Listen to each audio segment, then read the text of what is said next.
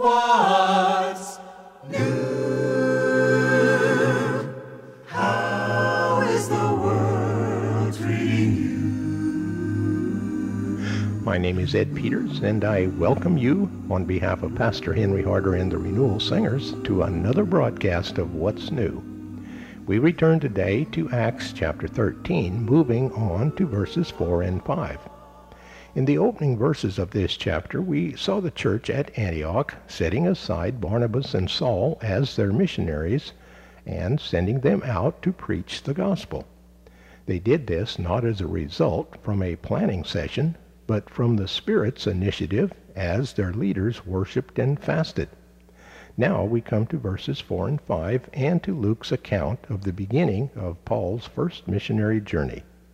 Here is what he writes.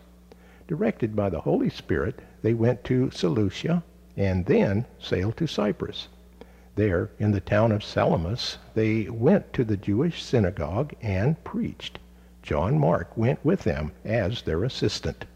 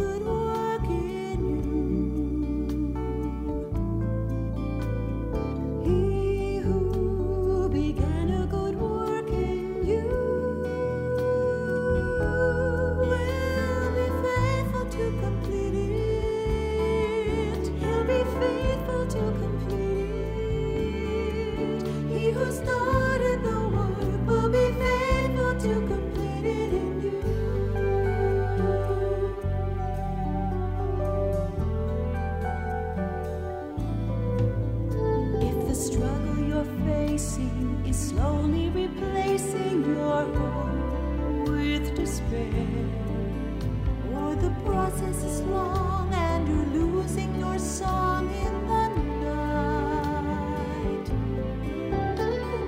you can be sure that the Lord has His hand on you, safe and secure.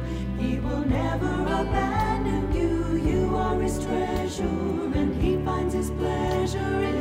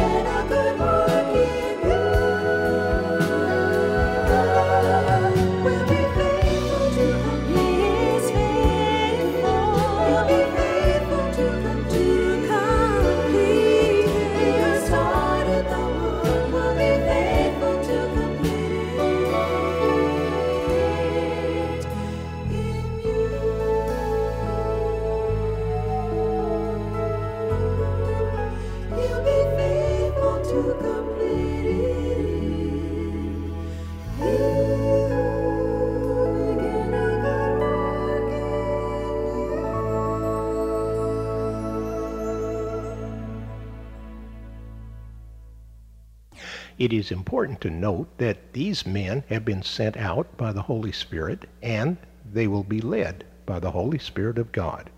We also see that from the very beginning, Paul adopts a method which he followed throughout his entire ministry. He always used the Jewish synagogue as a springboard from which he preached the gospel. Now, here to bring us our study for today is Pastor Henry Harder. It was at the city of Antioch on the Mediterranean coast, 300 miles north of Jerusalem, that the religions and cultures of East and West met. Unfortunately, the worst elements of both flourished. It was into this city that the gospel came to Gentiles first, and a large number accepted it and turned to the Lord. None of the religions and cultures of the East and the West were able to satisfy the deeper needs of humans. So when the good news of Jesus Christ and forgiveness of sin came to this city, a large number responded. But they didn't leave it there. Evidently, this new Gentile church decided that such good news should be shared with the world. They looked for direction from God. They fasted. And the Holy Spirit said to separate Barnabas and Saul. They did, and they let them go. That suggests that it might have been difficult for this church to give up these men. They let them go, but it was the Holy Spirit who sent them out. It was by the Holy Spirit's authority and designation that these first missionaries went. The church released them for wider service, but it was the Holy Spirit who sent them out. If I were a missionary somewhere, I would be happy to know that while the church releases, it is by the Lord's authority that I was sent. So Saul and Barnabas make their way to the port of Antioch, some 16 miles west and north of the city, and four to five miles north of the mouth of the Orontes River where it entered the Mediterranean. The name of the port was Seleucia Pieria. The port was founded around 300 BC at the same time that Seleucus I founded the city of Antioch. Barnabas and Saul left, it is estimated, in March of AD 45. What an exciting time that must have been! The beginning of the first missionary activity to the West. Christianity was on its way to Rome. It would challenge the empire on its own turf, and Paul would be the messenger. I wonder how Paul felt. Certainly there must have been some fear and apprehension. They boarded a ship at Seleucia and sailed for the island of Cyprus and landed at Salamis on the east coast, about a hundred miles southwest of Seleucia. Cyprus, in the northeast corner of the Mediterranean Sea, is the third largest island in the Mediterranean, about 150 miles long and 15 to 40 miles wide. For those of you working with kilometers, one kilometer is about six tenths of a mile. So 150 miles would equal about 240 kilometers. The word Cyprus is related to the word copper. One of the principal exports from Cyprus was at one time copper, referred to as Cyprian bronze. Bronze is an alloy made from copper and tin. At one time, Cyprus was heavily forested, but was denuded of trees, much like the Lebanon mountains. The Cyprus name occurs four times in the Old Testament, and four more times it is translated as Kittim. Cyprus was the original home of Barnabas. No doubt he wanted his friends and relatives to hear the good news about Jesus. While the people of Cyprus were predominantly Greek, they also included some Phoenicians and some Jews. This island was an important stopping place in the shipping lanes between Egypt, Asia Minor, and Greece. This island had a long cultural history, appearing first on the pages of history among the conquests of Thutmose III of Egypt back in the 15th century BC. Later, when Greek colonists came along, they brought with them the licentious cult of Aphrodite. The specialty of this goddess was sex and war. Her temples were legalized places of prostitution. Salamis, where Barnabas and Saul landed, was at that time the administrative center of the eastern half of the island. It had an excellent harbor. I remember some years ago now that I stood at the harbor, which was once Salamis. Today it's mostly filled with silt. We looked out over the marsh and were told that it was here that Paul's ship landed. It was here that these first missionaries stopped in their penetration westward. I got a sense of history standing there and imagined Saul wading ashore. Nearby was the present city of Famagusta. I remember being disappointed at the sight of the harbor. No ships, just reeds. The river Pedias has silted up the harbor. Not much remains of Salamis. a large aqueduct and reservoir large enough to supply water to a city of a 100,000 people, remains of a gymnasium, a 15,000 capacity theater built toward the end of the first century, the agora or marketplace, and the temple and tower of Zeus, which was investigated by the Cyprus Department of Antiquities in 1952. Evidently, the gospel took hold here at Salamis on the east coast of Cyprus, and it covered the island. By AD 325, three bishops were sent to the Council of Nicaea from Cyprus, so there must have been a substantial Christian population there as a result of the work of Barnabas and Paul.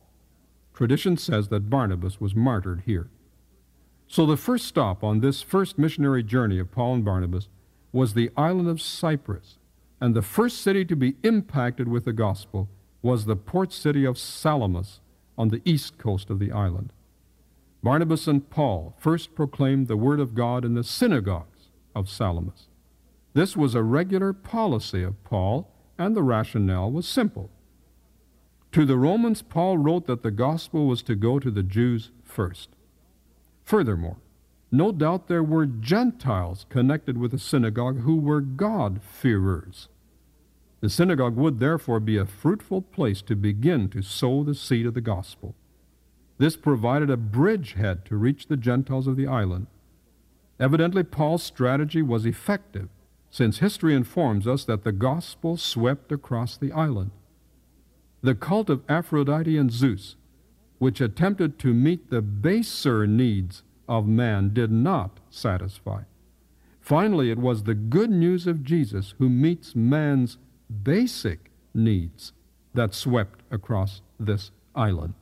We've got good news to tell. Glory, glory, hallelujah. We've got good news to tell. Glory, glory, hallelujah. We've got good news to tell. Everybody listen well, for this tiny baby who's born today is going to change the world. We've got good news. Good news, we've got good news. Yes, we've got good news. Good news. We've got good news. We've got saw a star shining high in the sky, lighting up the heavens. What a glorious sight! Then all at once there were angels all around, and the night was filled with a joyous sound. We've got good news to tell. Glory, glory, hallelujah. We've got good news to tell. Glory, glory, hallelujah. We've got good news to tell. Everybody listen well, for this tiny baby who's born today is going to change the world. We've got good news. Good news, we've got good news. Yes, we've got good news. Good news. We've got good news. We've got good From the fields and the hills far away, We've got just to see the baby asleep on the hay. They were filled with joy when they saw the tiny king, and they all went out with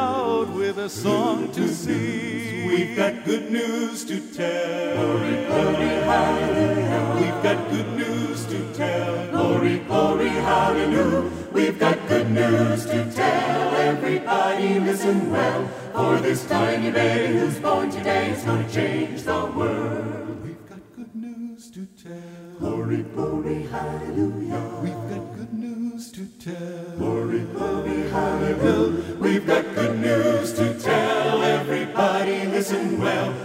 for this tiny baby, born today will change the whole wide world. Good news, good news, good news.